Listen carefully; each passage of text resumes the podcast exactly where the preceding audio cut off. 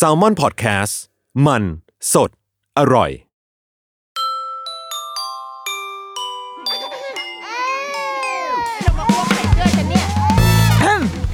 เดอะรุกี้มัมคุณแม่มือสมัครเลี้ยงกับนิดนก สวัสดีค่ะ เดอะรุกี้มัมคุณแม่มือสมัครเลี้ยงกับนิดนกค่ะ เข้าสู่ปลายเดือนมิถุนายนแล้วนะ น่าจะเป็นช่วงเวลาที่เราไม่แน่ใจ เราจะได้พาลูกไปโรงเรียนแล้วหรือยัง คือมันก็ยังต่อเนื่องกันมาเรื่อยๆ ตั้งแต่โหโควิดตั้งแต่เดือนอะไรล่ะ มีนาเมษาเนี่ย จนจะหมดมิถุนายนอยู่แล้ว กับการที่เราเก็บลูกกักลูกเอาไว้ ซึ่งโอเค มันตรงกับช่วงปิดเทอมพอดี แต่ว่าตอนเนี้ยมันต้องเปิดเทอมแล้ว แล้วเราก็ถูกเลื่อนมาหลายโรงเรียนเปิดเทอมในรูปแบบแบบ การออนไลน์ที่เขามีให้เลือกใช่ไหมออนนู่นออนนี่ มันเหมือนกับเราไม่เราไม่รู้ว่าเมื่อไหร่มันจะถึงจุดสิ้นสุดของการปิดเทอมของการอยู่บ้านสักทีในขณะที่พ่อแม่ก็เริ่มได้วัคซีนกันบ้างแล้ว คุณครูก็เริ่มได้กันบ้างแล้ว ถ้าเกิดว่าวันหนึ่งที่แบบกระทรวงก็ตามทางภาครัฐบอกว่าเฮ้ยเปิดให้มาโรงเรียนได้ มันก็เป็นแอบเป็นคำถามสำคัญใหญ่ ๆ ของพ่อแม่เหมือนกันว่า แล้วเราจะมั่นใจที่จะให้ลูกไปโรงเรียนไหม เรารู้สึกว่าการที่จะบอกว่ามั่นใจหรือไม่มั่นใจเนี่ย มันค่อนข้างเป็นวิจารณญาณส่วนตัวมากๆ ใครพร้อมก็พร้อมใครไม่พร้อมก็ไม่พร้อมมันมันห้ามกันไม่ได้ แต่ว่าวันนี้ค่ะ เราเลยอยากที่จะเอาคนที่ดูเป็นกลางที่สุด เพราะว่าคือคนที่ถือความรู้คนที่คนที่มีชุดความรู้ทางวิทยาศาสตร์ คือเราคิดว่าวิทยาศาสตร์มันจะช่วยเป็นตัวช่วยในการตัดสินใจของพวกเราพ่อแม่ได้ เราคิดว่าเราไม่ควรจะอยู่กับความกลัวกลัวไปเรื่อย ๆ แบบ ลูกไปโรงเรียนไม่ได้ไม่ได้ไม่ได้แล้ว เราไม่รู้เลยว่าเมื่อไหร่จะได้ไป เพราะว่าเมื่อเรามองไปในประเทศอื่นๆ เราก็เห็นเด็กก็ไปเรียนกันตามปกตินี่ในขณะที่เขาก็ยังมีเคสขึ้นทุกวันอะไรเงี้ยดังนั้นเราเลยเราไม่สามารถพูดเรื่องนี้ด้วยตัวเองได้ แล้วก็แค่หาข้อมูลในเน็ตก็คงไม่พอเราเลยชวนคุณหมอที่เป็นคุณหมอเกี่ยวกับโรคระบาดเลยเป็นมีมีความเชี่ยวชาญทางด้านเนี้ย มาคุยเลยว่า ในสิ่งที่มันจะเกิดขึ้นซีนารีโอที่มันจะเกิดขึ้นจากการที่เด็กไปหรือไม่ไปโรงเรียนเนี่ย มันเป็นยังไง ถ้ามันจะมีการติดเชื้อ ความเสี่ยง ความอาการหรือว่าการที่มันจะไปติดใครคนอื่นต่อ มันเกิดขึ้นอย่างไรแบบไหน ซึ่งเมื่อเราเราเราหวังว่า อันนี้ที่ถามก็คือเพื่อตัวเองด้วยนะ เพราะว่าเราจะได้เอาไปประกอบการตัดสินใจเราหวังว่า เมื่อคุยกันวันนี้เสร็จแล้วว่าเราจะได้มีชุดข้อมูลในการเอาไปตกผลึกกันในครอบครัวในบ้านของเราเอง ว่าเราจะเอายังไงต่อกับลูก ทั้งในวัยเล็ก เด็กเล็ก เด็กโต บางคนเลือกจะ drop ละบางคนแบบไม่เอาละกู homeschool แล้วเว้ยอะไรเงี้ยคือมันมันมีหลายทางเลือกมากๆ แต่ละว่า เรามาคุยกับคุณหมอก่อนนะคะ โอเค วันนี้เราอยู่กับคุณหมอสองท่านนะคะ ท่านแรกนะ คุณหมออาอาจารย์นายแพทย์สุรพัฒน์อัศววิรุณการนะคะ เป็นกุมารแพทย์โรคติดเชื้อ สถาบัน การแพทย์จักรีนฤบดินทร์คณะแพทยศาสตร์โรงพยาบาลรามาธิบดีค่ะ คุณหมอบอลใช่ไหมคะหมอบอลสวัสคดีรับค่ะผมครับ สวัสดีครับ เย่อ่าแล้วก็อีกท่านนะคะ เมื่อกี้เป็นหมอเด็กเป็นกุมารแพทย์โรคติดเชื้อคราวนี้เป็นอายุรแพทย์โรคติดเชื้อบ้างนะคะ อาจารย์นายแพทย์สุภโชคเกิดลาบนะคะ เป็นอายุรแพทย์โรคติดเชื้อก็คือของผู้ใหญ่นะคะ สถาบันการแพทย์จักรีนฤบดินทร์ คณะแพทยศาสตร์โรงพยาบาลรามาธิบดีเหมือนกันค่ะ สวัสดีค่ะหมอหนึ่งครับสวัสดีครับโอเค คิดว่าคุณหมอน่าจะเป็นตัวแทนคือหมอบอลเนี่ย ก็จะอธิบายให้เราฟังในมุมเด็ก ซึ่งนี่เราก็เพิ่งรู้เหมือนกันนะว่าไอการติดเชื้อเด็กกับผู้ใหญ่เนี่ยมันก็ไม่เหมือนกันด้วยเหรอทำไมแบบ ต้องมีการแยกแบบอายุรแพทย์กับกุมารแพทย์เดี๋ยวจะถามลง detail นะคะ แต่ว่าอย่างหมอบอลเนี่ยก็น่าจะน่าจะอธิบายให้เราฟังได้ในมุมของเด็ก ส่วนหมอหนึ่งเนี่ย มันก็คือคุณครูและพ่อแม่ก็คือผู้ใหญ่เนาะคือแต่ว่าวันนี้เราอยากจะคุยกันใน ecosystem ที่อยู่รอบตัวเด็ก ที่พ่อแม่จะกังวลว่าถ้ามีการไปโรงเรียนในสถานการณ์โควิด ที่มันยังไม่ดีขึ้นเนี่ยค่ะ มันจะเกิดอะไรขึ้นได้บ้าง scenario อะไรเกิดขึ้นได้บ้าง โอเค แต่ว่าอยากอยากขอถามคำถามแรกก่อนว่า เอ๊ะไอไม่ค่อยคุ้นเท่าไหร่ไอ้คำว่าแบบกุมารแพทย์หรืออายุรแพทย์โรคติดเชื้ออย่างเงี้ยมันแตกต่างจากอายุรแพทย์ทั่วไปหรือว่า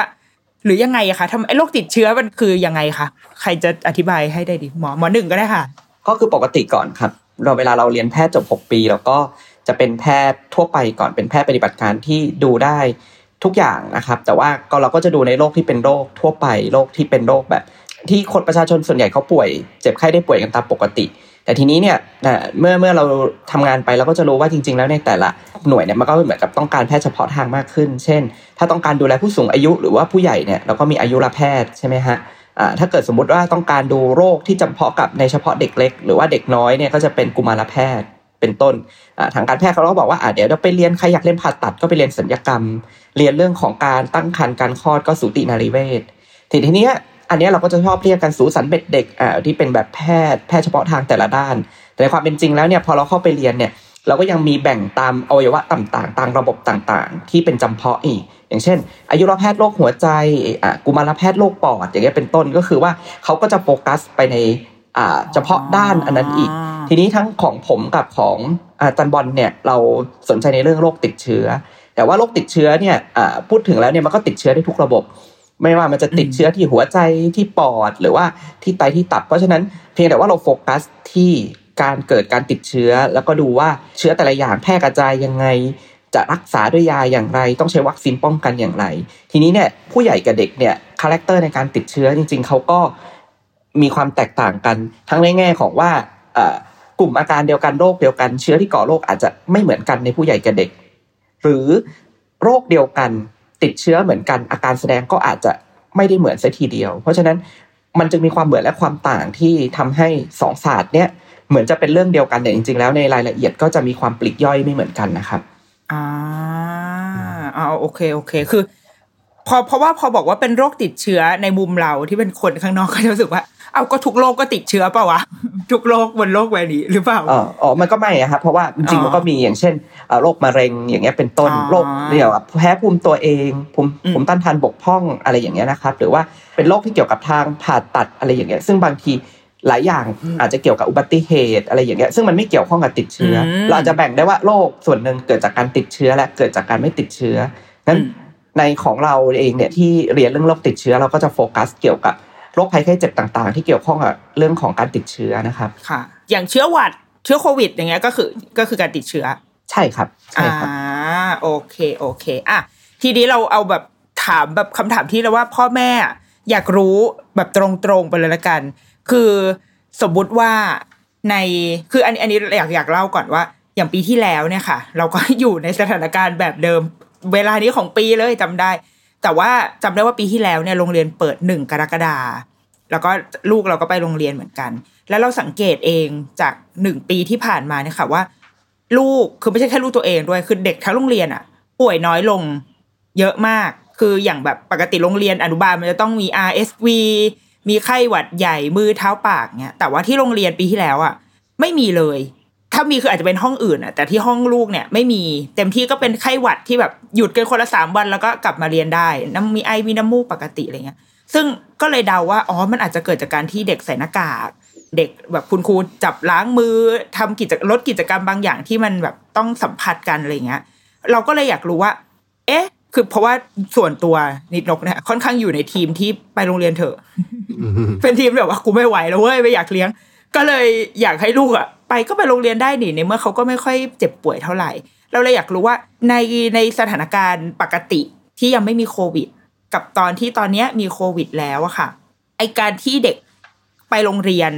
แล้วเนี่ยเหมือนปีที่แล้วอะที่เขาใส่หน้ากากยืนห่างกันไม่ทำกิจกรรมอะไรที่มันนัวเนียนัวเนียอย่างเงี้ยมันมันก็เพียงพอกับการป้องกันโควิดแล้วหรือเปล่าคะหมอบอลคือ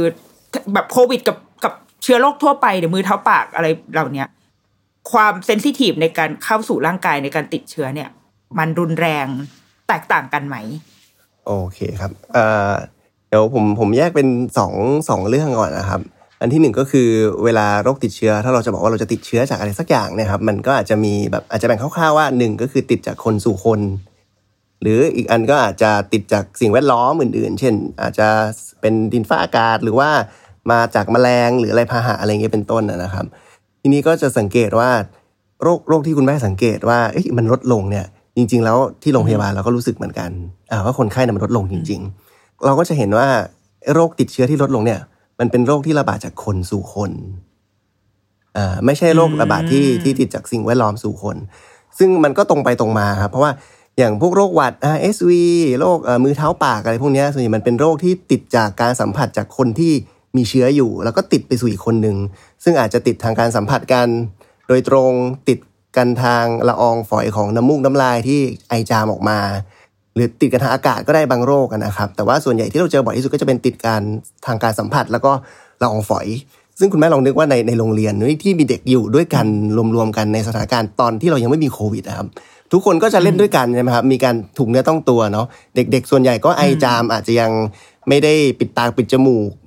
บางครั้งก็อาจจะมีการเผลอใช้สิ่งของร่วมกันบ้างอะไรเงี้ยครับ เช่นเอ่อแก้วน้ำอะไรอย่างนี้เป็นต้น ซึ่งพวกเนี้ยมันก็จะเป็นแหล่งที่ทำให้เชื้อจากคนคนหนึ่งอะมันผ่านไปสู่อีกคนหนึ่งแล้วก็มีการติดเชื้อขึ้นได้ ดังนั้นมันก็เลยเป็นสาเหตุที่ว่าทำไมพอโควิดมาแล้วตอนนี้ทุกคนกลัว ทุกคนก็เอาเอ่อมาตรการทางสุขอนามัยที่ทุกคนเคยรู้อยู่แล้วว่ามันต้องทำอะแต่ปกติเราก็ไม่ค่อยได้ทำอะนะครับ เช่น ไอจามปิดปากปิดจมูกใส่หน้ากากเวลาไม่สบาย ล้างมือบ่อยๆ แล้วก็ ไม่ใช้ของใช้ส่วนตัวร่วมกับคนอื่น พอเราทำมาตรการพวกนี้มากขึ้นจริงๆ มันไม่เฉพาะในโรงเรียนในที่อื่นๆ เราก็พบว่าเออมันก็จะช่วยป้องกันโรคที่ติดต่อกันผ่านทางสิ่งเหล่านี้ได้เอออันนี้ก็ตรงไปตรงมา แล้วก็ถ้าถามในแง่ว่า แต่ละโรคเนี่ยมันมีความร้ายแรงรุนแรงติดง่ายติดยากต่างกันอันเนี้ยก็แน่นอนอยู่แล้วคือเชื้อโรคแต่ละโรคเนี่ยมันอาจจะมีโอกาสที่จะแพร่กระจายได้ต่างกัน อย่างเช่น ยกตัวอย่างเช่น สมมติว่าโรค โรคหัดเนี่ยนะครับโรคหัดเนี่ยเป็นโรคที่ผ่านกันทางอากาศไม่ต้องผ่านทางละอองฝอยนะ มันลอยอยู่ในอากาศเลยเวลาเราหายใจออกมาฮะอ่าแต่ว่าจริใช่งเหรอใช่แต่ว่าแต่ว่าโรคหัดเนี่ยครับติดง่ายมากเลยเหมือนคนคนหนึ่งเนี่ย สมมติว่ามีคนเป็นหัดเนี่ยจะติดไปที่คนคนอื่นเนี่ยได้ประมาณสักสิบกว่าคนเลยนะครับ ตลอดการติดเชื้อหัดของคนคนนั้นนะนะครับ ในขณะที่บางโรค เช่นอ่าไข้หวัดใหญ่อะไรเงี้ยอาจจะน้อยกว่า เช่น คนคนหนึ่งที่เป็นไข้หวัดใหญ่อาจจะแพร่ให้คนอื่นได้ประมาณสักสองสามคนอะไรเงี้ยเป็นต้น อันนี้เป็นเลขคร่าวๆอะไรเงี้ยดังนั้นโรคแต่ละโรคเองมันก็มีความติดง่ายติดยากที่ไม่เหมือนกันเหมือนกันเอ่อดังนั้นบางโรคก็จะติดง่ายมากในขณะที่บางโรคก็จะค่อนข้างติดยากกว่า ดังนั้นเนี่ยพอเรามีมาตรการป้องกันที่ค่อนข้างจะเคร่งครัดมากขึ้นเนี่ยไอ้โรคที่ติดยากๆมันก็เลยยิ่งติดยาก และไอ้โรคที่ติดง่ายๆเนี่ยมันก็ติดยากขึ้นทำให้เราเห็นโรคพวกนี้น้อยลงนะครับ อย่างโควิดนี่ถือว่าเป็นโรคที่ติดง่ายหรือยากคะโควิดนี่ก็เท่าที่เราทราบเลขนี่ก็ ไม่ได้ง่ายมากเหมือนหัดที่ติดกันเป็นสิบกว่าคน แต่ว่าเท่าที่เข้าใจก็น่าจะได้สักเป็นหลักหน่วยอยู่เนาะพี่หนึ่งเนาะเอ่ออ่าอ่านอนมาถ้าเท่าไหร่ถ้าเดิมเนี่ยเราบอกว่าอยู่ประมาณสักเว็บแรกเนี่ยประมาณทักสองถึงสามคน ทุก ๆ การติดเชื้อหนึ่งคนก็อาจจะทำให้เกิดการติดเชื้อใหม่ได้ประมาณสองถึงสามคน แต่ว่าอ่าเขาเชื่อว่าปัจจุบันอย่างเช่นสายพันธุ์อังกฤษ หรือว่าสายพันธุ์อินเดียเนี่ย พวกนี้มันมีเรื่องของความสามารถในการที่จะ ติดเชื้อง่ายขึ้นเก่งขึ้น เขาก็บอกว่าไอ้ตัวเลขเนี้ยบางทีมันก็อาจจะขึ้นไปถูที่ประมาณใกล้ๆห้าถึงหกคนต่อการติดเชื้อ เพราะฉะนั้นเนี่ยจริง ๆ แล้วเนี่ยไอ้ที่เราบอกว่าติดเชื้อง่ายยากเนี่ยนอกจากปัจจัยของทางไวรัสที่ที่อาจารย์บอลบอกแล้วเนี่ยจริง ๆ มันก็จะมีเรื่องของสิ่งแวดล้อมต่าง ๆ บางอย่าง ด้วยที่อาจจะทำให้การแพร่กระจายเนี่ยมันเก่งขึ้นมันมากขึ้นอ่าอย่างเช่น สมมุติว่าการจัดกิจกรรมบางอย่างที่อยู่ในที่ที่เป็นห้องปิด อากาศถ่ายเทไม่สะดวก เพราะว่าเนื่องจากเชื้อพวกนี้มันอยู่ในละอองฝอย แต่ถ้าเกิดสมมติว่าระบบแอร์ไม่ดีละอองฝอยนั้นเนี่ยมันมีเรื่องของรอยค้างตึงนานแล้วก็ห้องมันมีเรื่องของอากาศที่ถ่ายเทไม่สะดวก เพราะนั้นมันก็เหมือนกึ่งกึ่งกับละอองฝอยนั้นเนี่ยอยู่ในอากาศได้นาน มันก็จะชอบมีคนบางคนพูดว่าเอ๊ะสรุปว่าโควิดเนี่ยมันแพร่ทางอากาศหรือว่ามันแพร่ทางละอองฝอย โดยจริง ๆ แล้วเนี่ยมันแพร่ทางละอองฝอย แต่ถ้ามันมีเหตุหรือปัจจัยอะไรก็ตามที่ให้ละอองฝอยเนี่ยมันอยู่ในอากาศได้นานขึ้น มันก็ทำตัวประหนึ่งเหมือนกับแพร่เชื้อในอากาศได้ในบางสถานการณ์อ๋อเข้าใจแล้ว คือถ้าในภาวะปกติ มันไม่ได้แพร่ทางอากาศถูกไหมคะหมายสมมติว่าใช่ในครับอากาศปลอดโปร่งอยู่ข้างนอกอย่างเงี้ยใช่หรือเปล่าใช่อ่าคแต่รับว่าถ้ามันเป็นอยู่ในห้องปิดห้องแอร์หรืออะไรแบบที่อาจจะระบายอากาศได้ไม่ดี มันจะทำตัวประหนึ่งว่ามันแพร่เชื้อทางอากาศอ๋อเข้าใจแล้วอย่างนี้สมมติเราไปกินร้านอาหารที่เป็นห้องแอร์ แล้วมีคนที่เป็นโควิดติดเชื้อเนี่ยอยู่ก่อนหน้าเรา เขาอาจจะมีการทัชชิ่วออกมา ในร้านอาหารนั้นแอร์มันถ่ายเทไม่ดีเลยไม่รู้ มันก็เป็นไปได้ที่เราเข้าไปกินในร้านอาหารนั้นต่อ แล้วเราอาจจะประมาณนั้นไหมคะก็ก็อาจอาจจะมีเป็นไปได้ แต่ว่ามันก็อาจจะต้องขึ้นกับลักษณะของเขาเรียกว่าเป็นศัพท์วิศวะเขาอาจจะเรียกว่าเป็น air flow ventilation ถ้าแปลเป็นภาษาไทยง่าย ๆ ก็คือเป็นเรื่องของเอ่อกลศาสตร์การไหลของอากาศว่า อากาศมันมีการเปลี่ยนแปลงถ่ายเทยังไง ถ้าสมมติว่าในห้องอาหารนั้นแหละระบบถ่ายเทอากาศก็ไม่ดีแล้วทำให้อากาศมันค้างนานๆลอยนานๆเนี่ยมันอาจจะมีโอกาสที่จะเป็นแบบที่คุณแม่เข้าใจอ่าแต่ว่าในกรณีถ้าสมมุติว่าร้านอาหารเขามีการปรับเรื่องของระบบการถ่ายเทอากาศเสียใหม่ที่ทำให้อากาศมันมัน move ได้ดีขึ้น จริง ๆ แล้วเนี่ยสมมติเขาแค่ไอจามเนี่ยละอองฝอยมันอาจจะอยู่ประมาณสักสองเมตร อย่างเงี้ยไกลสุด ถ้าเกิดไม่ได้จามแบบรุนแรงมากนะครับอืมอ่าเพราะฉะนั้นเนี่ย ถ้าละอองฝอยนั้นเนี่ยมันไม่ได้ถูกอากาศดึงขึ้น ให้ให้มันลอยค้างในอากาศนาน ถ้าเราห่างจากเขามากๆเนี่ยก็คือคีประยะห่างเนี่ย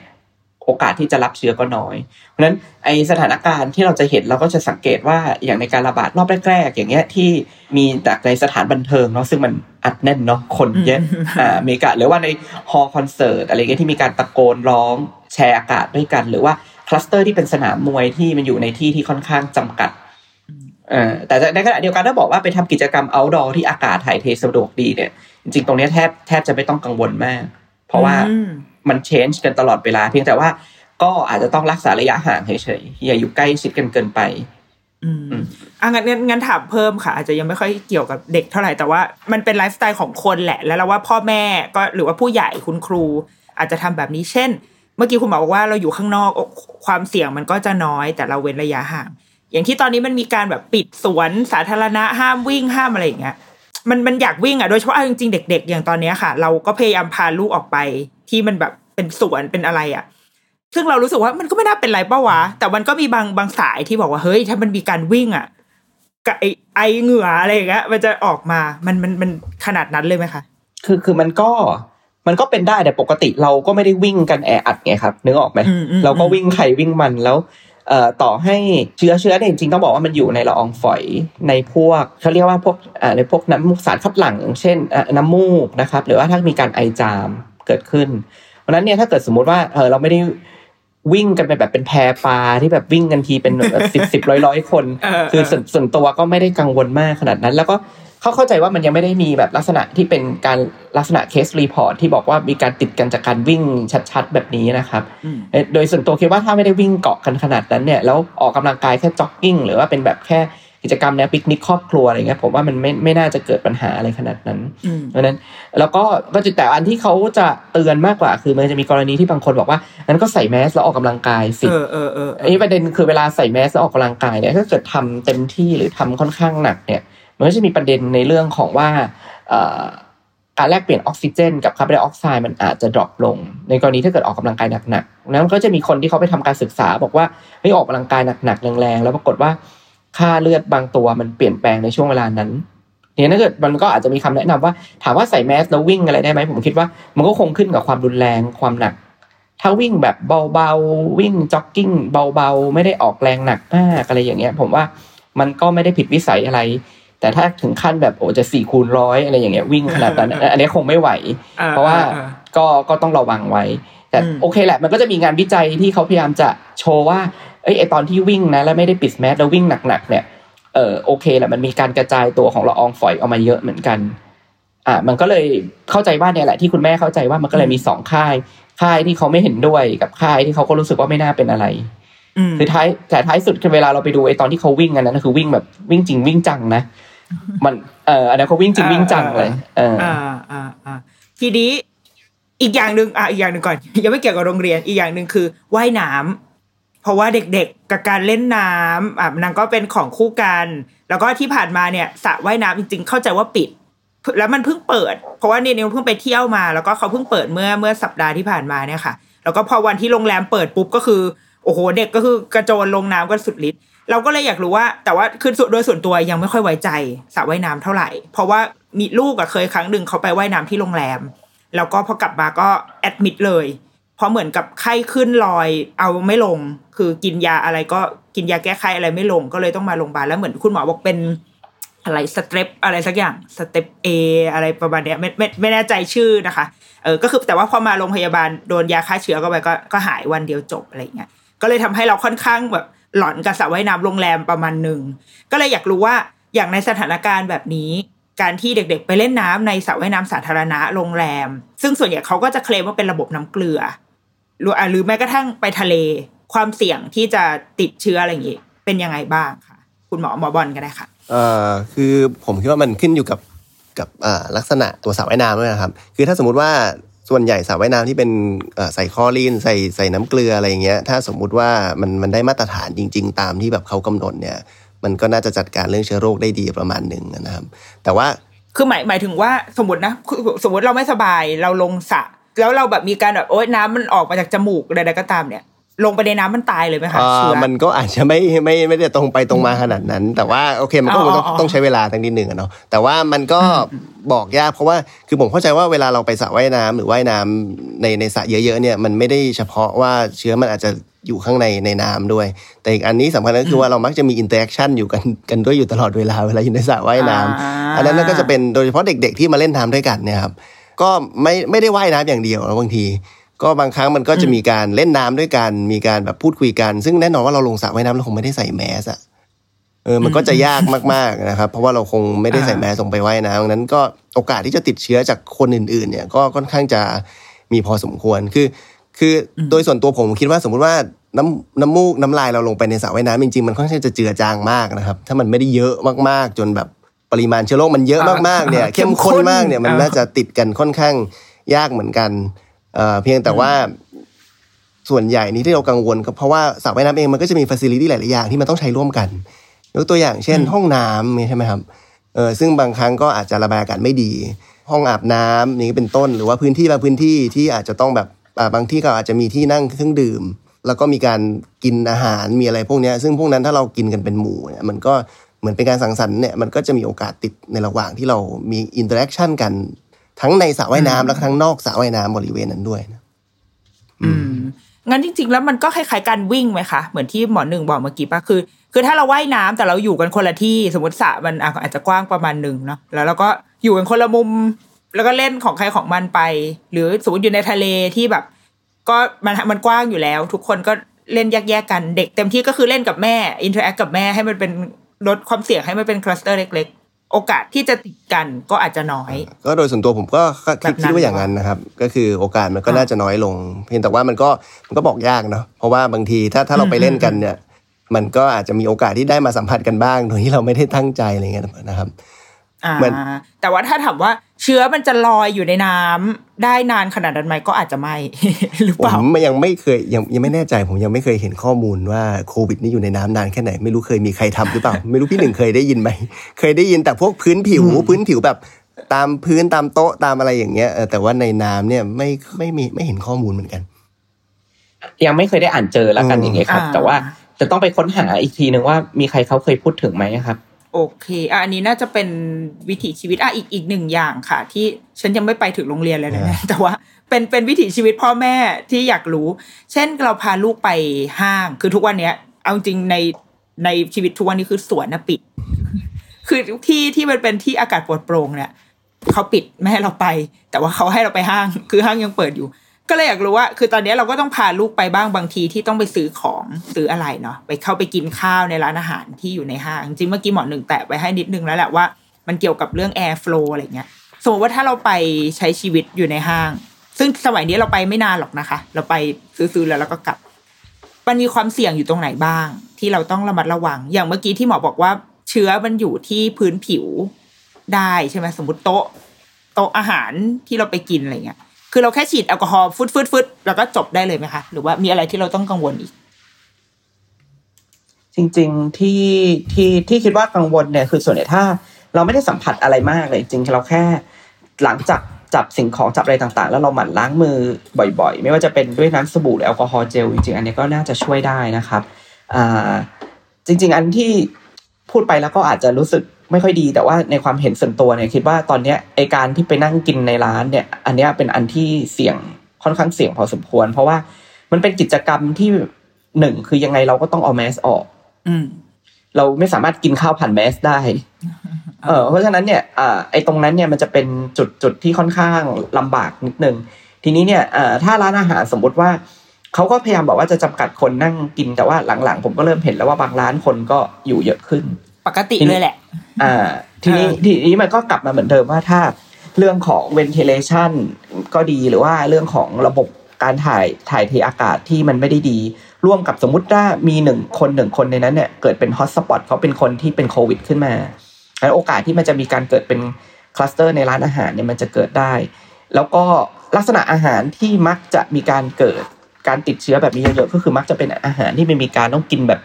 อารมณ์เหมือนกับร่วมสาบานกันอย่างเช่นแบบปิ้งย่างกินจิ้มจุ่มอะไรอย่างเงี้ยสังเกตเนาะอ่าอ่าอ่าแล้วก็จะเคยมีคลัสเตอร์พวกหมูกระทะอะไรอย่างเงี้ยเป็นต้น เพราะฉะนั้นอืมโอกาสที่ที่จะเกิดการติดเชื้อตรงเนี้ยก็ก็จะมีได้แล้วถามว่าถ้าไปซื้อของแบบแบบนิดๆหน่อยๆอะผมว่าไม่น่ามีปัญหาอะไรไปว่าไปช้อปปิ้งไปซื้อของแล้ว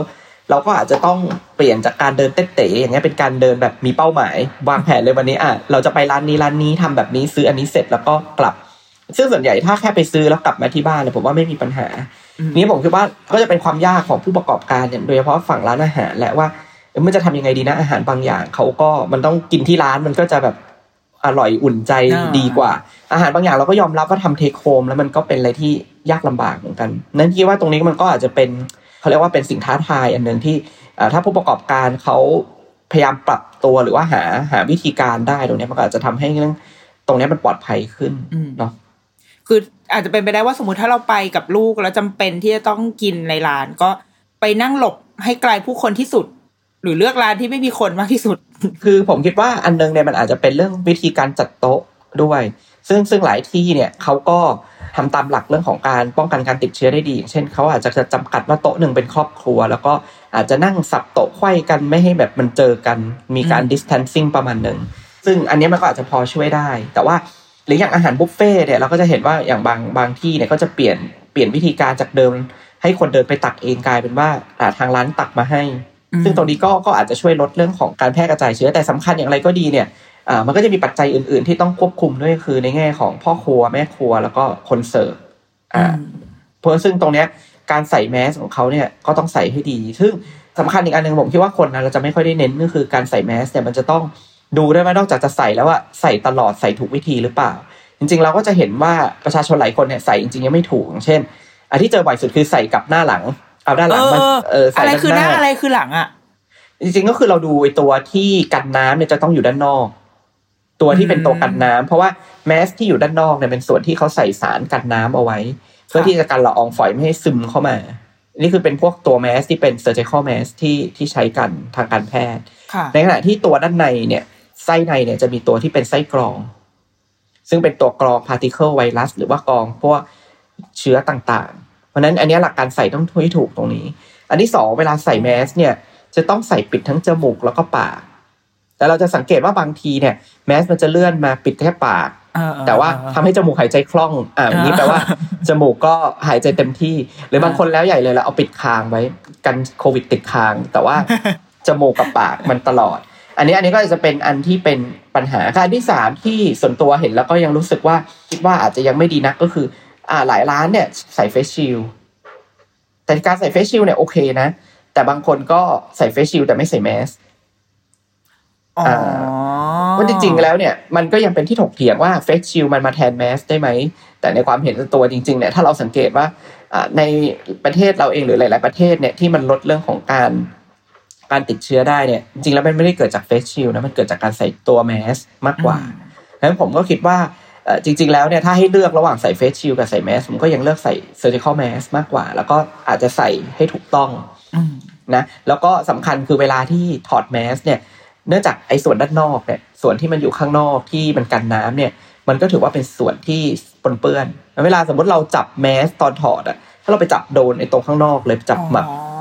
มันก็จะมาปนเปื้อนมือเราอืมเนี่ยก็จะเป็นที่มาว่าบางทีทางสาธารณสุขเขาก็เลยบอกว่าเออช่างมันเถอะไม่ต้องคิดมากจับอะไรก็แล้วแต่เสร็จปุ๊บก่อนจะเอาอะไรเข้าปากล้างมืออีกรอบหนึ่งมันจะได้แบบกันทุกช่องทาง อืมอืมอืม keyword ก็คือล้างมือใช่แหละสำคัญสุด เพราะมันเป็นช่องทางที่จะเอาเรามา แต่ก็ต้องใส่แมสด้วยใช่หรือครับหรือถ้าชอบความมั่นใจก็คือแมสแล้วก็ face shield แล้วก็เห็นบางคนใส่แบบหมวกหมวกเหมือนคุณหมอผ่าตัดแบบ หมวกที่เป็นอ๋อไปตลาดอะไรอย่างเงี้ยเลย คือคืออันนั้นก็เกิน ผมว่าจริง ๆ ก็เกินไปอันนั้นจริงๆอะจริงๆอันสำคัญนะคือการใส่ surgical mask แล้วก็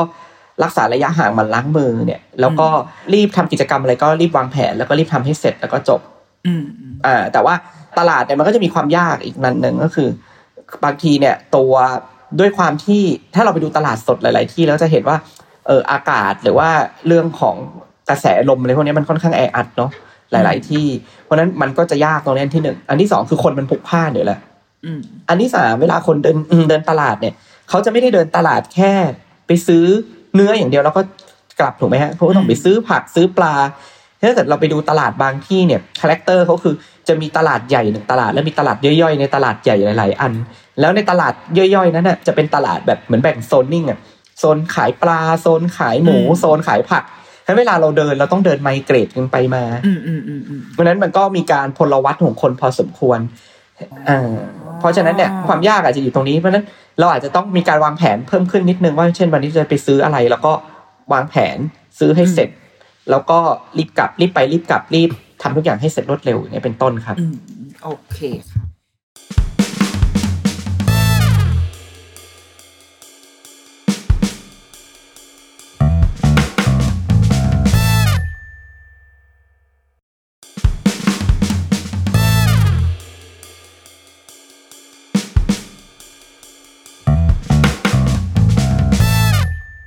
เอาละทีนี้ช่วงไลฟ์สไตล์ผ่านไปแล้ว เราอยากทราบเรื่องโรงเรียนกลับมาอีกครั้งหนึ่ง คือเราอยากรู้ว่าสมมุตินะ สมมุติว่าเรากำลังจะได้เปิดเทอม สมมติว่าทางภาครัฐประกาศมาว่า เอ้ย เปิดเทอมทุกคนออนไซต์ได้ แดงเข้มไม่แดงเข้มอีกต่อไปแล้วไม่รู้ว่ามันจะเมื่อไหร่มันจะหายแดงเข้ม ถ้าถ้าเด็กๆได้ไปโรงเรียนจริง ๆอะค่ะ สิ่งที่มันจะเกิดขึ้นคืออะไร การจะเกิดหรือไม่เกิดโรคอะ ในโรงเรียนนะคะมันมันมันจะเป็นยังไงอะคุณคุณหมอหมอบอลก็จริงๆแล้วหลักการของการแพร่เชื้อในโรงเรียนมันก็เหมือนกับที่เราคุยกันมาตลอดเลยนะครับ ไม่ได้แตกต่างกันเลยเนาะก็ขึ้นอยู่กับหลายปัจจัยทั้งในแง่ว่าจำนวนคนในแง่ของการเวนติเลชันการระบายอากาศ กิจกรรมที่ทำมันขึ้นขึ้นอยู่หลายอย่างก็เหมือนกับมันก็มันก็เหมือนกับการไปกินอาหารในร้านอาหาร มันก็เหมือนกันกับไปห้างเนี่ยครับ เพราะฉะนั้น ปัจจัยที่อาจจะทำให้เกิดขึ้นมันก็คือปัจจัยเหล่านั้นแหละ ปัจจัยด้านสถานที่ ปัจจัยด้านจำนวนคน ปัจจัยด้านมาตรการของสถานที่นั้นๆ ว่ามีการวางมาตรการต่างๆ ที่พยายามจะป้องกันมากน้อยแค่ไหน ดังนั้นจริง ๆแล้วเวลาเราถ้าเราคิดว่าเราเปิดเรียนจริงๆเนี่ยถามว่าจะเกิดคลัสเตอร์ไหมอะผมคิดว่ามันมีโอกาสเกิดอยู่แล้วล่ะ มันมีโอกาสเกิดอยู่แล้วเอ่อเพราะว่าแต่ละที่เนี่ยก็อาจจะสามารถ ควบคุมมาตรการต่างๆเนี่ยได้ไม่ไม่เท่ากันนะครับบางที่เขาก็จะมีข้อจำกัดด้านสถานที่ บางที่เขาอาจจะมีข้อจำกัดด้านทรัพยากรอะไรอย่างเงี้ยครับเพียงแต่ว่าสิ่งที่เราพอจะทำได้ก็คือว่าเราอาจจะต้องดูว่ามาตรการที่มันเหมาะสมที่สุด ที่จะพยายามลดความเสี่ยงในการเกิดการติดเชื้อในในเด็กทั้งในเด็กแล้วก็ทั้งในคุณครูแล้วก็บุคลากรนะครับ ให้มากที่สุดเนี่ยมันทำยังไง แล้วก็ถ้าเกิดขึ้นเนี่ยทำยังไงให้มันกระจายน้อยที่สุด คือให้มันกระจุกอยู่แต่ใน ในจำนวนที่จำกัดเพื่อที่เราจะได้สามารถนำคนที่ติดเชื้อเนี่ยไปรักษาแล้วมันไม่แพร่กระจายต่อได้ มันโจทย์สำคัญมันจะเป็นเรื่องการวางมาตรการต่างๆ เพื่อที่ช่วยให้ควบคุมการระบาดได้ง่าย แต่ถามว่าเอ่ออย่างอย่างที่คุณแม่ว่าถามว่า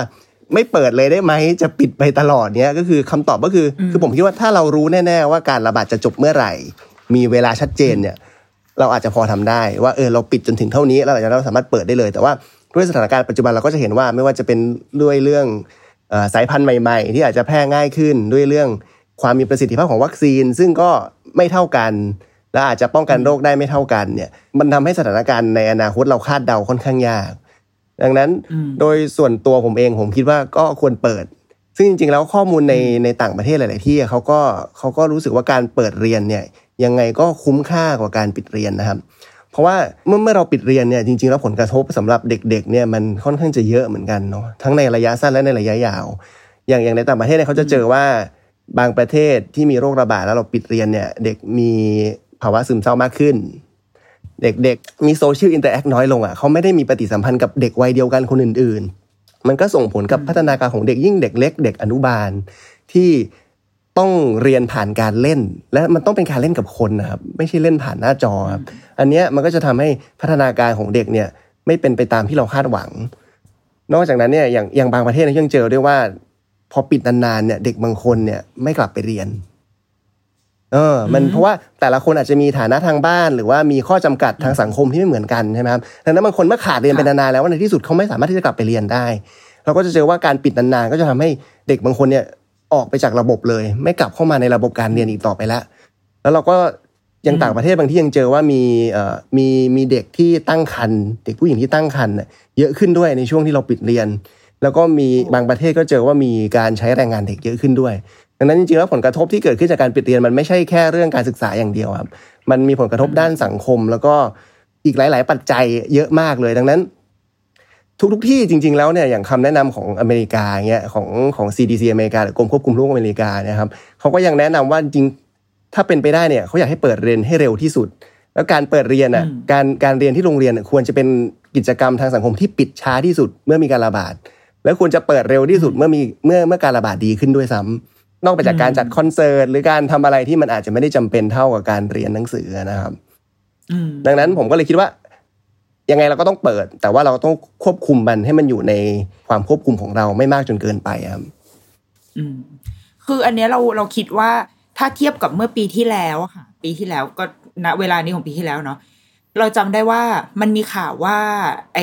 เด็กเนี่ย เขาจะไม่ค่อยมีอาการกับโรคโควิด เท่าไหร่ อันนี้ข้อมูลที่ที่จำได้เมื่อปีที่แล้วนะคะ เหมือนเด็กเป็นคือเป็นพาหะได้ แต่ว่าเขาจะไม่ค่อยไม่ค่อยป่วยหรอก ไม่ค่อยมีอาการหรอกดังนั้น ที่พ่อแม่ที่ผู้ใหญ่กังวลก็คือกลัวว่าเด็กจะเป็นเป็นพาหะนำไปสู่ปู่ย่าตายายที่อยู่ที่บ้าน หรือว่าไปสู่พ่อแม่ แต่ว่าพอเวลาผ่านมาหนึ่งปี มันก็เริ่มมีข่าวแล้วว่าเฮ้ยมันมีเด็กที่ที่อาการหนักจากเชื้อนี้ด้วย มันมันเหมือนเริ่มเริ่มทำงานกับเด็กมากขึ้นแล้ว อันอันนี้ข้อมันเป็นข้อเท็จจริงไหมคะคุณหมออ่าอันนี้ก็จริง ๆ ข้อเท็จจริงก็คือเด็กเนี่ยอาการน้อยกว่าจริง ๆ นะครับ ถ้าเราสังเกตเนี่ยอืมเอ่อข้อมูลค่อนข้างชัดว่าหนึ่งเด็กอาการน้อยกว่า แล้วก็มีข้อมูลที่ชี้ไปทางว่าเด็กก็อาจจะแพร่คือไม่ใช่ไม่แพร่นะครับ แต่อาจจะแพร่โอกาสที่จะแพร่ให้คนอื่นจากเด็กเนี่ยก็น้อยกว่าเอออันนี้เป็นข้อเท็จจริง เราเจอแบบนั้นจริงๆในในในเมืองเราก็เจอ เพียงแต่ว่าต้องนึกว่าโควิดมันระบาดเยอะมาก ดังนั้นสมมุติว่าเราบอกว่าเด็กร้อยคนอาการอาจจะหนักหนึ่งคน ดังนั้นถ้าเรามีเด็กติดแค่ประมาณสัก 80 คน เราอาจจะไม่เห็นเด็กอาการหนักเลยถูกไหมครับ แต่ในขณะที่เมื่อโรคระบาดมากขึ้นเรื่อยๆ เราก็จะเริ่มเห็นเด็กติดตอนนี้เริ่มเป็นพันคนสองพันคนหรือหมื่นคน ถ้าหนึ่งคนร้อยคนจะมีเด็กอาการหนักหนึ่งคน เมื่อเขาติดถึงหมื่นคนมันก็อาจจะมีเด็กอาการหนักเพิ่มมากขึ้นอืมแล้วก็จะเห็นข่าวมากขึ้น นะครับอันนี้ก็เลยทำให้เรารู้สึกว่าเออข้อมูลมัน แต่ว่าแต่ว่าสัดส่วนหรือว่าเปอร์เซ็นต์ของอาการเด็กที่อาการหนักเนี่ยปัจจุบันเนี่ยก็คิดว่ายังไม่ต่างจากเวฟแรกเท่าไหร่ แต่อันนี้เนี่ยในผู้ใหญ่เนี่ยไม่ค่อยเหมือนเนาะผู้ใหญ่เนี่ย wave เนี้ย wave เนี้ยผมว่า wave เนี้ยผู้ใหญ่เนี่ยต้องทำทำทำทำเออยังไงคะผู้ใหญ่หมอหนึ่งเนี่ยค่อนข้างจะแรงกว่า wave ที่แล้วเยอะถ้าเทียบเป็นเปอร์เซ็นต์นะครับอันนี้คือมันเกี่ยวกับเรื่องสายพันธุ์ด้วยไหมคะ หรือว่าคิดว่า คิดหรือว่ายังไงเกี่ยวด้วยแต่ว่าอย่างเขาก็มีคำอธิบายว่าเด็ก ๆ เนี่ยอาจจะยังไม่มีแบบ receptor เหมือนตัวรับบางตัวที่ไวรัสมันจะไปจับแล้วก่อให้เกิดพยาธิสภาพที่รุนแรงอะไรอย่างเงี้ยเออมันก็มันก็มีคำอธิบายที่เขาพยายามอธิบายอยู่ว่าในเด็กเล็กบางที มันจะยังไม่มีไอตัวตัวตัวรับในเซลล์บางอย่างอืมที่จะรับไวรัสเข้าไปแล้วถ้าเกิดอาการรุนแรงได้ แต่ในผู้ใหญ่เนี่ยส่วนใหญ่อืมพวกนี้มันก็จะมีหมดอยู่แล้วเออแต่มันก็คงขึ้นกับสายพันธุ์ด้วยว่าสายพันธุ์บางบางอันมันอาจจะทำให้อาการรุนแรงได้มากขึ้น อืม แต่ว่าเด็กก็ยังคือเด็กยังยังเป็นตัวแพร่ได้ แต่ก็อาจจะไม่ได้ไม่ได้เยอะเท่าผู้ใหญ่ด้วยอ่าอันนี้อันนี้อย่างนั้นใช่เหรอคะก็ถ้าถ้าเป็นข้อมูลจากจากเมืองนอกมันมีหลาย ๆ ที่ที่เขาพยายามจะทำเป็นโมเดลเขาก็จะเห็นว่าคือส่วนใหญ่เด็กจะติดจากผู้ใหญ่มากกว่า ที่จะเป็นผู้ใหญ่ติดจากเด็กอ่าอันนี้จริง ๆ มันก็อาจจะตรงไปตรงมาด้วยที่ว่าคือเด็กอาการน้อยผู้ใหญ่ที่ไอเยอะๆมากๆ เดี๋ยวก็ไอเดี๋ยวก็ไออ่าไออยู่ตลอดเวลา มันก็จะละอองฝอยกระจายออกมาเยอะใช่ไหมครับแต่เด็กที่แบบอ๋อคือเขาอาการเขาน้อยเขาก็ไม่ไอไงแต่ถ้าเด็กที่ไอมากๆมันก็อาจจะกระจายออกมา แต่โดยภาพรวมแล้วเด็กนั้นอ๋ออาการน้อยกว่า คือเขาอาจจะไม่มีอาการเลย แม้แต่น้อยหรือว่ามีอาการน้อยมากน้ำมูกนิดเดียวไม่ไอเลยอะไรเงี้ยพวกเนี้ยโอกาสที่จะแพร่กระจายออกมาจากตัว มันก็อาจจะน้อยกว่า ผู้ใหญ่ที่อาการค่อนข้างเยอะกว่าอ๋อคืออาจจะเป็นไปได้ว่าสมมติเด็กอนุบาลหนึ่งห้องเนี่ยอาจจะเป็นทั้งห้องนะแต่ว่าคนที่เข้าโรงพยาบาลคือครูอ่านะเป็นไปได้คือคนที่อันนี้แบบเป็นไปได้คนที่แบบเออ ไม่ไหวคืออยู่เป็นคุณครูแต่เด็กๆก็ยังยังวิ่งใช่เล่นเพราะว่าได้คนไข้เด็กส่วนใหญ่ที่มาอ่โรงพยาบาลเนี่ยเหมือนมาแยกตัวเฉยๆครับแต่ในขณะที่ผู้ใหญ่เนี่ยอืมเป็นคนละเป็นคนหนังคนละม้วนเลยก็คือ ต้องดูเลยว่าบางคนเนี่ยอาการอาจจะแย่ลงได้เลย โดยเฉพาะหลังจากพ้นสัปดาห์แรกเป็นต้นไป อืมหมอหนึ่งมีอะไรอยากเสริมไหมคะ ในมุมผู้ใหญ่อ๋อก็ตามอาจารย์บอลว่าเลยครับ เหมือนกันเดียเลย แล้วก็จริง ๆ เราเวลาเราดูเคสด้วยกันเนี่ยมันก็จะเป็นอะไรที่ แต่ก่อนไม่เคยคิดว่าต้องมาดูเคสด้วยกันนะ แต่กลายเป็นว่าพอมีโควิดมาเนี่ยเราจะมาดูคนไข้ด้วยกันเพราะว่าเวลาบางทีเขามานอนโรงพยาบาลก็นอนเป็นครอบครัวเลยอืมอ๋อไม่ใช่แบบพ่อแม่ลูกอีกสองคนแล้วก็เราก็อะโอเคงั้นก็อยู่ห้องเดียวกันละกัน มันก็จะคล้ายกันสักพักหนึ่งก็แบบเอ่อเราเคยเจอว่าเออลูกลูกติดแม่ แต่แม่เนี่ยเหนื่อยมากอย่างเงี้ยแล้วแม่เหนื่อยมากขึ้นแม่อาการหนักแต่ลูกเนี่ยคือ วิ่งเล่นไปมาในห้องได้คือดูเหมือนไม่ป่วยอะ เป็นเหมือนเป็นหวัดธรรมดาเลยในขณะที่ โอ้แม่นี่แบบลงปอดอาการนี่คือปางตาย ต้องแบบอ่าเดี๋ยวให้ออกซิเจนให้ยาไป แม่เขาบอกว่าลูกหยุดหยุดเนอะลูกอย่าเพิ่งวิ่ง แต่แม่ก็ห้ามปรามไม่ได้เออตอนหลังต้องไปเอาพ่อมาจากโรงพยาบาลสนาม เพราะว่าแบบ เพราะว่าพ่อเนี่ยอาการเบาปรากฏว่าแม่เนี่ยอาการอาการหนักขึ้นดูแลลูกไม่ไหวเอาพ่อมาช่วยดูแลลูกแทนาคือมันก็จะมีความยากในการดูแลคนไข้โควิด เพราะว่ามันมีเรื่องของการดูเป็นครอบครัว การต้องดูว่าใครดูแลใคร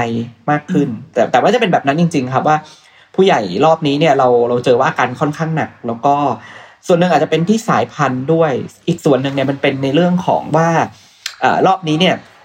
เอ่อผู้ติดเชื้อเนี่ยมันเริ่มเข้าวงสองวงสามมากขึ้น คือหมายความว่าเดิมเนี่ยเราสังเกตว่าคนที่ติดเชื้อเนี่ยอย่างรอบแรกเนี่ยมักจะเป็นหนุ่มสาววัยทำงานอืมคนเฒ่าคนแก่มีไม่เยอะเนาะ ในเว็บที่สองที่สามที่เป็นอ่าคลัสเตอร์สมุทรสาอ่าสมุทรสาครเนาะสาครแล้วก็พบว่าจะเจอเป็นอ่าผู้ใช้แรงงานต่างชาติ ซึ่งส่วนใหญ่เขาก็ยังอยู่ในวัยที่เป็นแบบอ่าหนุ่มสาวแข็งแรงเนาะอ่ายี่สิบสามสิบแล้วเอ่อเชื้อในเว็บนั้นก็ไม่ค่อยรุนแรง แล้วก็คนก็ค่อนข้างแข็งแรงงั้นเราจะสังเกตว่าที่เขาบอกว่าสมุทรสาครเนี่ยบวกขึ้นวันละเป็นพัน ซึ่งครึ่งหนึ่งเนี่ยเป็นเอ่อชาวต่างชาติ แต่สังเกตว่าชาวต่างชาติไม่มีใครเสียชีวิตเท่าไหร่เลยนะอืมคนที่เสียชีวิตคือคนไทยที่ไปติดเชื้อมา เพราะว่าคนไทยส่วนใหญ่ที่ไปติดเนี่ย เช่นเป็นเท่าแก่เป็นเป็นนายอ๋อออย่างเงี้ย ซึ่งอายุเยอะโรคประจำตัวเยอะมีเบาหวงเบาหวาน แต่ว่าในรอบนั้นเนี่ยการระบาดมันก็ยังไม่วงกว้าง มันก็ยังเหมือนกับคอนโทรลได้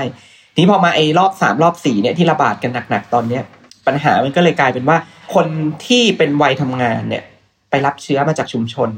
เอามาติดในบ้านอืม นี่พอเอามาติดในบ้านเนี่ย ส่วนใหญ่มันจะเหมือนที่อาจารย์บอลบอกเลยก็คือพ่อแม่มาติดลูกเท่านั้นแหละอืมไม่ใช่ลูกอะเอามาติดพ่อแม่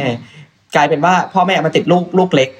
แล้วก็มาติดคุณพ่อคุณแม่ก็คือปู่ย่าตายายในบ้านเมื่อเวลาที่มาทีเนี่ย เราเจอว่ามากันทั้งครอบครัว แล้วเราก็ต้องยอมรับว่าเราช่วยได้ไม่หมดทุกคนอืมในที่นี้หมายถึงช่วยชีวิตไม่ได้คือเอามาแอดมิดเนี่ย เราให้ยาให้อะไรเต็มที่เราพบว่าเราจะช่วยได้บางส่วน แต่บางส่วนจริงๆเนี่ยด้วยความที่เขาอายุเยอะโรคประจำตัวเยอะ ต่อให้เราให้อยู่ให้ยาอะไรดีที่สุดแค่ไหนแต่ว่า ด้วยความที่ตัวการติดเชื้อมันรุนแรงมากเนี่ยมันเหมือนมันเอาไม่อยู่คนไข้ในที่สุดส่วนหนึ่งมันก็จะเสียชีวิตไป ก็จะเป็นเหมือนกับที่เราเห็นยอดใน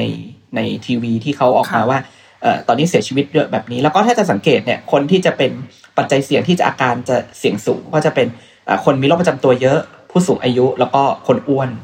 ครับอ๋อแสดงว่า ถ้ามันมีการแบบเปิดเทอมหรือจริง ๆ คนที่ยังต้องน่าเป็นห่วงที่สุด ก็ยังเป็นปู่ย่าตายาย ยังเป็นคนที่มีโรคประจำตัวหรืออะไรก็ตาม จริง ๆ เด็ก ๆ ก็คือโอเคน่าเป็นห่วงแหละ แต่ว่าโอกาสที่เขาจะติดเชื้อ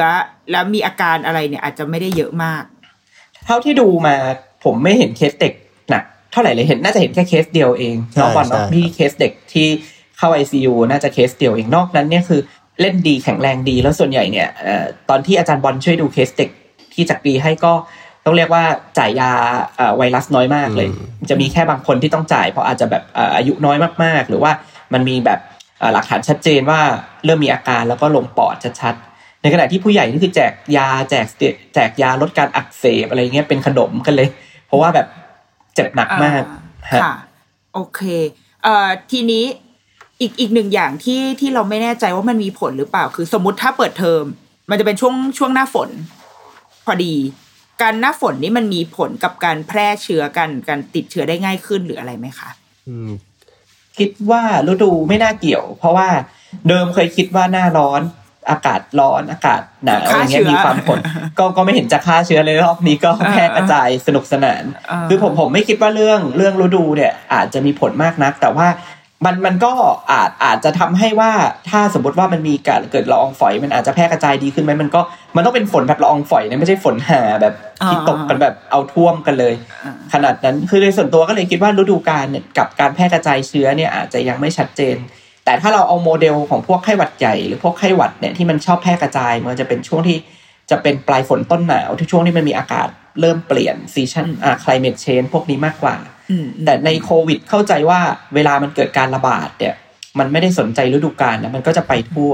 เท่าที่เห็นเพียงเพียงแต่ว่าอาจจะเป็นข้อสังเกตที่คนเห็นว่าแบบยิ่งอากาศหนาวอะไรอย่างเงี้ยเชื้อมันอาจจะดูอยู่เหมือนกับอยู่ได้นานขึ้นอืมแต่แต่โดยส่วนตัวคิดว่าการมีอากาศร้อนอากาศหนาวไม่ได้บอกว่าคุณจะรอดพ้นจากโควิด ก็ก็ยังติดกันเหมือนเดิม อืมอืมห มอบอลมีอะไรเสริมไหมอ่าเมื่อกี้เห็นไม่ครับ ก็ก็ก็ก็เห็นด้วยอะก็คือมันอาจจะไม่ได้ยิ่งยิ่งโควิดอะไรยังไม่ได้เห็นเลยว่าแพทเทิร์นมันจะสัมพันธ์กับฤดูกาลชัดเจนอะไรยังไง เพราะว่าการระบาดมันค่อนข้างจะไปทั่วอยู่แล้วเออก็เลยคิดว่าอาจจะไม่ได้ไม่ได้นั่นมาก แต่ว่าก็ก็ช่วงอากาศเย็นๆหน่อยอย่างอย่างที่พี่หนึ่งเล่าก็คือมันก็มีข้อมูลว่าไวรัสอาจจะอยู่ข้างนอกได้นานขึ้น เพียงแต่ว่าปัจจุบันเราก็คือส่วนใหญ่คนที่ติดอะมันก็ไม่ได้ติดจากไวรัสที่แบบไปแปะอยู่ที่โต๊ะตัวนี้มานานแล้วอะไรเงี้ยมันก็มันจะติดจากคนที่เราเพิ่งคุยกันเพิ่งสัมผัสกันเนี่ยครับอืมโอเค กลับมาที่เมื่อกี้นิดนึงกับเมื่อกี้ที่คุณหมอบอกว่าอ่าตอนนี้การรักษาหรืออะไรถ้าไปก็คือส่วนใหญ่ก็จะไปกันยกครอบครัวเลยเนาะสถานการณ์ที่โรงพยาบาลตอนนี้คือช่วงก่อนหน้าเดือนเนี้ยเราจะรู้สึกว่าส่วนหนึ่งที่พ่อแม่หลาย ๆ คนอะ กลัวโรคเนี้ยมาก เพราะว่ากลัวจะต้องไปโรงพยาบาลซึ่ง เราเข้าใจโรงพยาบาลอะ มันเต็ม เราก็ต้องไปอยู่โรงพยาบาลสนามแทนหรืออะไรก็ตาม ซึ่งแบบภาพโรงพยาบาลสนามบางที่พ่อแม่เห็นเราก็จะรู้สึกว่าโอ้ตายแล้วฉันจะมาอยู่ที่นั่นจริงๆเหรออะไรอย่างเงี้ยด้วยส่วนหนึ่ง แล้วสองก็คือ มีความกังวลว่ากลัวจะต้องโดนแยก แม่ลูก บางทีลูกเป็นแม่แม่บางคนบอกว่าขอจูบลูกเลยได้ไหมจะได้เป็นไปด้วยอะไรอย่างเงี้ยค่ะ สถานการณ์ตอนเนี้ยในในการเขาเรียกว่าความเบาบาง ความหนักหนาการรับรับมือของโรงพยาบาลตอนนี้มัน ถือว่าเราเรารับไหวอยู่หรือหรือไม่คะถ้าถ้าถามผมผมคิดว่ายอดเนี่ยมันมันยังไม่ได้ลด แล้วก็ยังไม่มั่นใจว่าสิ่งที่เราดีลอยู่เนี่ยมันเป็นพีคหรือยังพีคของการระบาดหรือยัง แล้วก็คือมันมีปัจจัยบางอย่างที่ทำให้เห็นยอดยอดผู้ติดเชื้ออาจจะไม่ได้ขึ้นสูงตามความเป็นจริง ส่วนหนึ่งเนี่ยอาจจะเป็นเรื่องของกำลังในการตรวจ เพราะว่า test ที่เราตรวจเนี่ยคือการตรวจหาสารพันธุกรรมของไวรัสที่เราเรียกว่า PCR อ่า หรือบางคนก็ชอบเรียกว่าแยงจมูกใช่ไหมฮะอ่าไปแยงจมูก จิ้มจมูก test เนี่ยจริง ๆ แล้วเนี่ยอ่าหลักการทำเนี่ยมันต้องใช้อ่าอ่าผู้เชี่ยวชาญหรือว่าเป็นนักนักเทคนิคเทคนิคการแพทย์ที่ต้องแบบถูกการฝึกอบรม แล้วก็อ่าทางแ a บเนี่ยก็จะต้องมีความสามารถในการทำแ a บพวกนี้ต้องมีการฝึกอบรม เคยทำมาก่อนมีเครื่องมือ แล้วก็การทำครั้งหนึ่งเนี่ยมันใช้เวลาค่อนข้างนาน คืออย่างน้อยเนี่ยละสั้นสุดคือสี่ชั่วโมง นานสุดก็มีถึง8ชั่วโมง เพราะว่ามันจะต้องสกัด เหมือนสกัดสารพันธุกรรมสกัด DNA RNA หลังจากนั้นก็ไปทำปฏิกิริยาลูกโซ่ต่างๆ เพื่อที่ทำออกมาเนี่ย test ได้ เพราะฉะนั้นการทำ test เนี่ยหนึ่งคือยาก อันที่สองคือ พวกนี้ก็มีค่าใช้จ่าย test เนี่ยมันไม่ได้ถูกมันก็เป็นหลักพันอ่าอันนี้เราก็ต้องพูดกัน แล้วก็อันที่สามเนี่ยสมมุติว่าเราไปตรวจปูพรมได้เยอะตรวจได้วันละพัน test capacity ของ lab ที่สามารถจะทำ test นั้นให้ออกมาเป็นออกผลเนี่ย มันก็อาจจะทำไม่ได้ทั้งทุก พัน test ในในในแค่วันเดียวอืมต่อหนึ่ง lab อย่างเงี้ยเป็นต้น เพราะฉะนั้นผมผมคิดว่าเมื่อศักยภาพในการทำการตรวจเนี่ย ไม่ได้สูงมากพอนั้นการตรวจที่จะที่จะสามารถทำให้ครอบคลุมจำนวนคนทั้งหมดเนี่ยมันเลยอาจจะทำไม่ได้ เดิมเนี่ยเราเราจะใช้วิธีว่าถ้าอยากจะตีล้อมการระบาดให้หมดเนี่ยเวลาเกิดคลัสเตอร์ใหม่ๆ เราต้องรีบหว่านแหปูพรมไปตรวจ แล้วก็ทำล็อกเราเรียกว่า sealing and the bubbles คือมันเริ่มมีฟองตรงไหนขึ้นมา แล้วก็รีบไปล้อมวงมาไว้ เทสให้หมดแล้วก็ล้อมกลับไม่ให้ไปไหน นี่ปัญหาคือเวลามันเกิดคลัสเตอร์เยอะๆๆๆหลายที่เนี่ยแล้วทำไม่ทันเนี่ย สิ่งที่เกิดคือการแพร่กระจายเป็นวงกว้างที่เราชอบเรียกว่าเฟสสามเนี่ยก็คือมองหน้าไม่รู้ใจแล้วนะตอนนี้ใครเป็นก็ไม่รู้อืมอืมดังนั้นพอมันเกิดจุดนี้เนี่ยแปลว่าในชุมชนเนี่ยเราเชื่อว่าอาจจะมีกลุ่มที่เรียกว่าติดเชื้อแต่ไม่มีอาการหรือ asymptomatic infection ก็คือติดเชื้อแต่ไม่แสดงอาการ ที่คนไทยชอบเรียกว่าพาหะแต่จริงๆเราไม่เรียกอย่างนั้น เราจะเรียกว่าติดเชื้อแบบไม่มีอาการ แต่กลุ่มเนี้ยแพร่เชื้อได้นะ ในชุมชนอีกไม่รู้เท่าไหร่อืมนั้นมันมันก็เลยเป็นความยากแหละว่า สถานการณ์ยอดจริง ๆ เนี่ย มันก็จะไม่ลดลงเพราะว่าในชุมชนมันยังมีการติดเชื้อสูงอยู่นั้นพอมันยังมีการติดเชื้อสูงเนี่ยคนไข้ส่วนหนึ่งเราก็ต้องแบ่งแคตตากรีว่าเจ็บหนักเจ็บมากเจ็บน้อยอ่าเจ็บหนักมากก็ไป ICU ถ้าเจ็บหนักปานกลาง แต่ว่ามีปัจจัยเสี่ยงที่เรารู้ว่าคนกลุ่มเนี้ยเดี๋ยวก็หนักเดี๋ยวก็แย่ คนกลุ่มนี้จะถูกชิปให้รักษาในโรงพยาบาลอย่างเดียวอืม แต่ในขณะที่คนที่อาการน้อยหรือไม่มีอาการ แล้วเรามั่นใจว่าเขาแข็งแรงเนี่ยเราจะพยายามเอาคนกลุ่มเนี้ยไปโรงพยาบาลสนามก่อนอืมเดิมเนี่ยกระทรวงมองว่า เอาไปอยู่ตรงนั้นเพื่อลดการ movement ลดการแพร่กระจายเชื้อในชุมชนอืมแต่จริง ๆ ถ้าสมมติว่ามันถึงจุดหนึ่งที่ศักยภาพโรงพยาบาลรับไม่ไหว มันอาจจะต้องเปลี่ยนวิธีคิด อาจจะทำเหมือนต่างประเทศ เช่นว่าโรงพยาบาลจะต้องรับเฉพาะคนที่มีอาการและอาการหนัก ในขณะที่คนที่ป่วยอาจจะทำเหมือนหวัดก็คือ อาการไม่รุนแรงอยู่บ้าน ให้หยุดงานแล้วก็อ่าสังเกตอาการเอาอ๋อแต่ก็ต้องใช้ความเหมือนไว้ใจว่าเอ่อต้องอยู่บ้านใช่จริงๆอะไรอย่างนี้ใช่ไหมซึ่งซึ่งต่างประเทศเนี่ยเขาก็จะใช้พวกอ่าหลายประเทศอย่างจีน หรือว่าที่อังกฤษเนี่ยเขาก็จะมีการใช้พวกแอปพลิเคชันในการติดตาม ซึ่งก็ต้องยอมรับว่าเรื่องของตัว AI ก็ดีหรือว่าเรื่องเทคโนโลยีของเขาดีหรืออย่างไต้หวันที่เขาก็ใช้พวก AI ในการแบบ detect เนี่ยคือพวกเนี้ยเขาทำได้รัดกลุ่มอ่าแล้วก็เขาทำเชี่ยวชาญ เพราะฉะนั้นอ่า ระบบต่างๆ มันค่อนข้างโฟล์ดี แล้วสมมุติถ้าเกิดคนมีปัญหาเขาก็มีระบบเลยว่าอ่าฉันจะตามใครมาแอดมิดที่ไหน คือเรื่อง networking เรื่องของเครือข่ายเรื่องของระบบมันค่อนข้างดีและชัดเจน แต่ว่าในของเมืองไทยเราก็อย่างที่เห็นคืออะเอาแค่ว่าแอปหมอพร้อมก่อนละกัน แล้วก็ยังเห็นอยู่ว่าเออมันก็อ่ายังอิเล็กเคขะอยู่เนี่ยมันก็จะมีปัญหาแล้วว่าเอ่อถ้าทำแบบนั้นหมดโหผมเข้าใจว่าผู้บริหารเขาก็เลยมองว่าเออไม่แน่ใจว่าจะทำแบบนั้นแล้วมันจะไหวหรือเปล่าอืม แต่จริงๆเนี่ยผมคิดว่าถ้าถึงจุดหนึ่งยอดยอดผู้ติดเชื้อมันสูงขึ้นเรื่อยๆ แล้วเราคอนเราไม่สามารถจะสร้างโรงพยาบาลสนามอีกเป็นสิบสิบได้ เพราะว่าการสร้างโรงพยาบาลสนามหนึ่งแห่งมันก็คือการเจือนเอาบุคลากรทางการแพทย์ส่วนหนึ่งอะไปโอเปเรตในขณะที่เคสหนักๆก็ยังเพิ่มขึ้นเรื่อยๆ แล้วก็เข้ามาอยู่ในโรงพยาบาล และไม่มีทีท่าจะหมด นั้นแปลว่าบุคลากรทางการแพทย์ที่มีจำนวนเท่าเดิม ถูกเจือนเนื้อส่วนหนึ่งเพื่อไปทำโรงพยาบาลสนามเรื่อยๆอืมคนที่อยู่ที่เพื่อดูเคสโควิดก็หนักขึ้นเรื่อยๆ แล้วมันก็ยังมีมิติทางสังคมด้านอื่นก็คือ โรคที่ไม่ใช่โควิด อืมอืมก็ต้องรักษาแต่มันรักษาไม่ได้ เพราะว่าทรัพยากรเทไปกับโควิดหมดแล้วแล้วก็เพราะว่าตอนเนี้ย การเข้าผ่าตัดในบางโรคช้าขึ้นมากอืมๆเพราะหนึ่งไม่สามารถ operate ได้ เตียงไม่พอ หรืออ่าไม่มี ICU หลังจากทำการผ่าตัดเนื่องจาก ICU ส่วนหนึ่งใช้กับโควิดไปหมด อย่างเงี้ยเป็นต้น แล้วก็ทำให้เคสที่ไม่เร่งด่วนถูกเลื่อนไปเรื่อยๆ ไอ้เคสไม่เร่งด่วนไม่เป็นไร แต่ไอ้เคสเร่งด่วนอย่างเช่นอ่าผู้ป่วยมะเร็งต้องให้เคมีบำบัดอ่าให้ไม่ได้เหตุผลบอกว่าเคยมี unit หนึ่งที่เป็น unit ให้ยาเคมี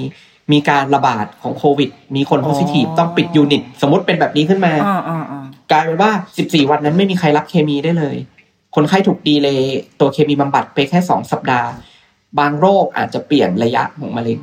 อ่าอ่าเรายังไม่นับถึงว่าคนไข้บางคนเนี่ย สมมติว่าสงสัยว่าอาจจะเป็นเรื่องของหัวใจล้มเหลวจากเรื่องของหัวใจขาดเลือดเฉียบพลันอืมปรากฏมีคนไปซักประวัติได้ว่ามาจากพื้นที่สีแดงติดโควิดอืมเอาละก็จะกันแล้วว่าเอาว่าจะเอาไปสวนหัวใจไปให้การรักษา หรือฉันจะตรวจ PCR รออีก 8 ชั่วโมงอ๋อแต่เนี่ยโรคบางโรคก็รอไม่ได้ แล้วมันก็เลยเกิดแล้วก็จะเกิดอีกว่าอ่าเริ่มมีการแบบเฮ้ยถ้าเกิดเคสนี้เป็นโควิด ฉันไม่รับ ได้ไหมอะไรอย่างเงี้ย ฉันศักยภาพไม่พอส่งไปที่โรงพยาบาลศักยภาพสูงให้หมดสิทธิ์แต่โรงพยาบาลศักยภาพที่สูงบอกว่า ก็ไม่ไหวแล้วรับมาจนไม่รู้จะรับยังไง ตอนนี้ศักยภาพไม่สูงแล้ว คือ คือตอนเนี้ยมันก็จะเป็นเป็นภาพที่ว่าเอ่อลำบากกันทุกทุกอืมคนหน้าก็คือ คือเข้าใจหมดเลยเพราะว่าโรงพยาบาลเล็ก ๆ บางที คุณหมอเขามีไม่เยอะเขาก็อืมพยายามช่วยดูเต็มที่แล้วแต่ว่ามันรับกว่านี้เขาก็ไม่สบายใจเขาก็ไม่ไหวอืมแต่ครั้นจะส่งไปที่ที่มีศักยภาพพอก็คือรับ โหลดไม่ไหวแล้วเหมือนกัน เพราะฉะนั้นตอนเนี้ยมันก็เลยจริง ๆ สถานการณ์มันมันเลวร้ายมากกว่าที่ที่เป็นข่าวเยอะ แต่ผมคิดว่าคนก็คนน่าน่าจะเข้าใจว่ามันเป็นยังไง อ่าโอเคอ่าทีนี้พูดถึงความหวังที่เรามีอยู่หนึ่งเดียวตอนนี้ก็คือวัคซีน คือเราเข้าใจว่าตอนนี้คุณครูทยอยไปฉีดวัคซีนกันมาแล้วซึ่งวัคซีนประเทศเรามันก็มีอยู่แค่สองสองตัวเนาะดีๆทั้งนั้น คุณครูเนี่ยเข้าใจว่ามีล็อตหนึ่งได้ฉีด ซีโนแวคเหมือนคุณหมอเหมือนเราคุณหมอ แล้วเราก็จะได้เห็นข่าวว่า เอ๊ะประสิทธิภาพไม่ได้ดีมากหรือเปล่าแบบฉีดสองเข็มแล้วก็ยังไม่ภูมิไม่ได้มีมากขนาดนั้น แต่ก็มีคุณครูอีกหนึ่งหนึ่งล็อตเหมือนกัน อันนี้สังเกตเองจากจากในเพื่อนๆในวงการในใน Facebook เลยนะคะ ก็จะมีคุณครูล็อตหลังๆ ที่ได้ฉีดเป็นตัวแอสตราเซเนกาทีนี้เราสงสัยว่าหลาย ๆ โรงเรียนอะก็จะเคลมว่าเฮ้ยคุณครูเราฉีดวัคซีนครบเรียบร้อยแล้ว เหมือนกับว่าเฮ้ยเราพร้อมเปิดเทอม แต่ในขณะเดียวกันเราเองก็ได้รับข่าวว่าเฮ้ยไอตัววัคซีนเนี่ยมันไม่ได้กัน มันไม่ได้ป้องกันการแพร่เชื้อ มันเหมือนมันกันกันตาย อันนี้ตามความเข้าใจชาวบ้านเลยนะไอตัววัคซีนเนี่ยคือการตายแต่ไม่ได้การแพร่ ทีนี้พอมันไม่ได้การแพร่ มันก็มันก็เหมือนเดิมสิวะทั้างนั้นมันก็ไม่ได้แตกต่างอะไรจากการที่ที่ทุกวันนี้เราก็ไม่ได้วัคซีนอะคือเหมือนแบบ ถ้าโรงเรียนเปิด แต่ว่าทุกคนยังแพร่เชื้อได้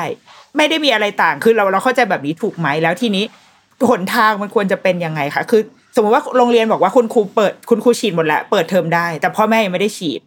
เด็กก็ยังมีความเสี่ยงเหมือนเดิมหรือเปล่า อยากรู้เรื่องเนี้ยค่ะว่า วัคซีนกับการเปิดเทอมมันเป็นไปได้ไหมมันช่วยอะไรเราได้ไหมอะค่ะโอเคครับก็สำหรับเรื่องวัคซีนนะครับจริงๆก็อย่างอย่างอย่างที่เรารู้กันว่าวัคซีนแต่ละชนิดเนี่ยมันก็อาจจะสามารถมีประสิทธิภาพในการป้องกันผลลัพธ์ต่างๆเนี่ยไม่เท่ากัน ซึ่งผลลัพธ์ที่เราคาดหวังว่าเราจะได้จากวัคซีนมันก็จะมีหลายระดับใช่ไหมครับ เช่นเราต้องการการป้องกันการติดเชื้อเลยคือไม่ติดเลย หรือเราป้องกันการติดเชื้อแบบมีอาการ หรือเราป้องกันการติดเชื้อแบบรุนแรง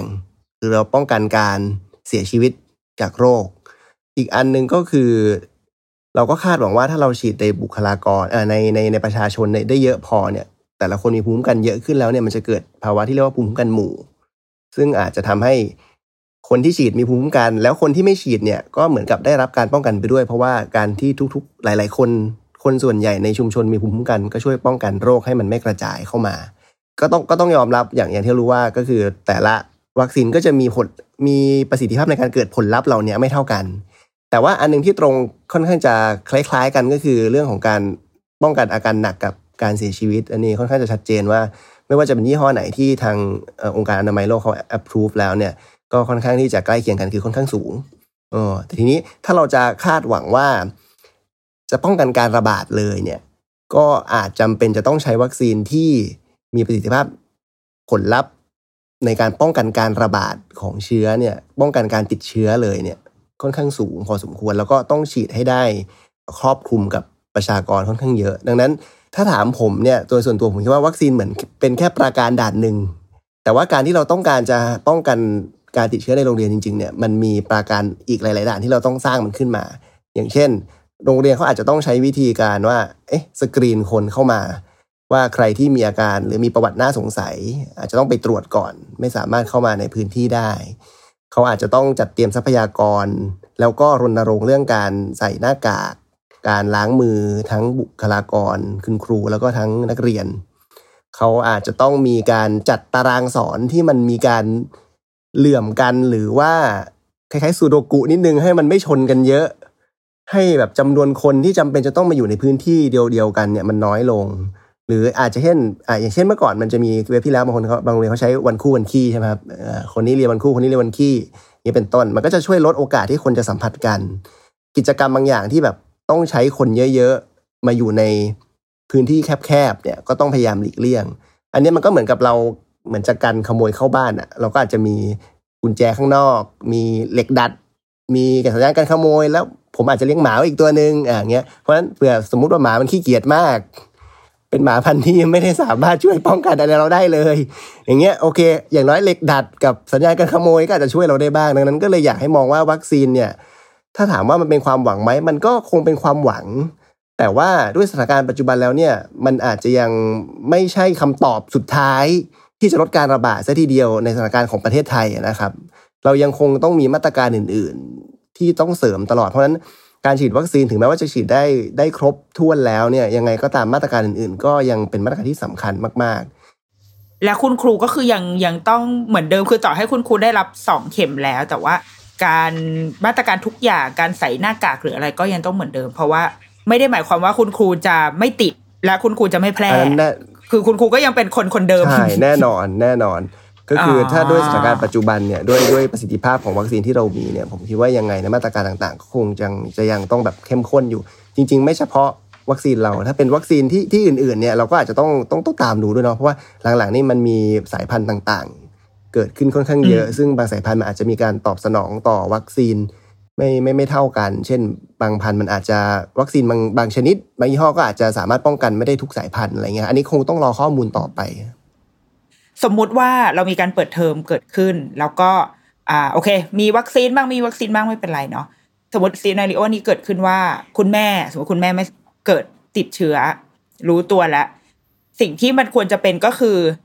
เด็กคนนั้น เด็กลูกเราที่อยู่ในโรงเรียน ก็คือควรที่จะต้องคือมันมันควรจะเป็นยังไงสมมติว่ามีผู้ปกครองคนหนึ่งติดเชื้อขึ้นมา หรือว่าคุณครูติดเชื้อขึ้นมา มันมันเป็นเหมือนไอ้มาตรการก่อนหน้านั้นใช่ไหมคะที่หรือเปล่าที่แบบ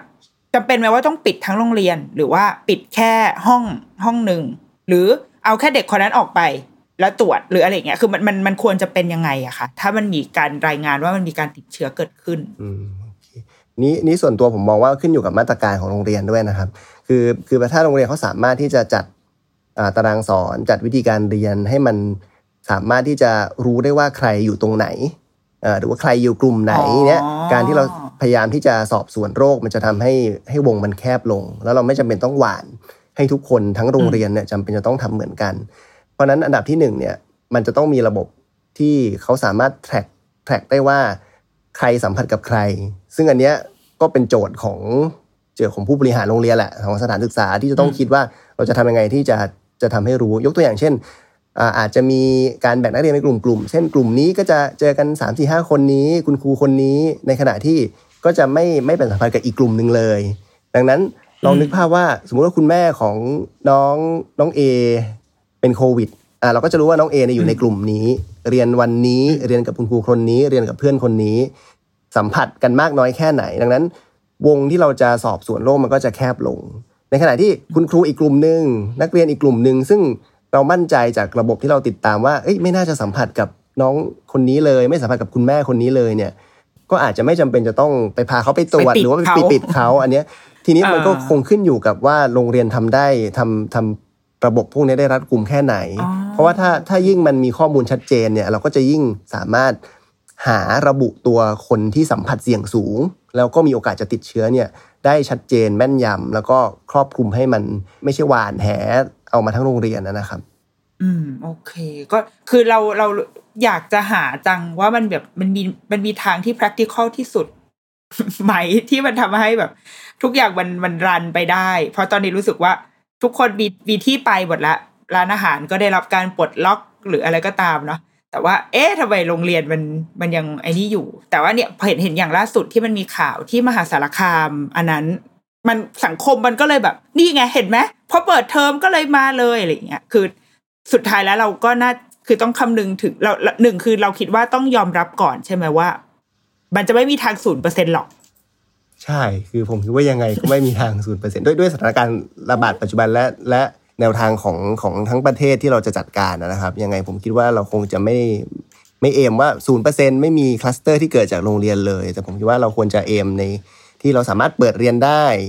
อย่างเหมาะสม แล้วก็ควบคุมสถานการณ์ให้มันเกิดความเสียหายน้อยที่สุดในวงที่แคบที่สุดในโรงเรียนนะครับ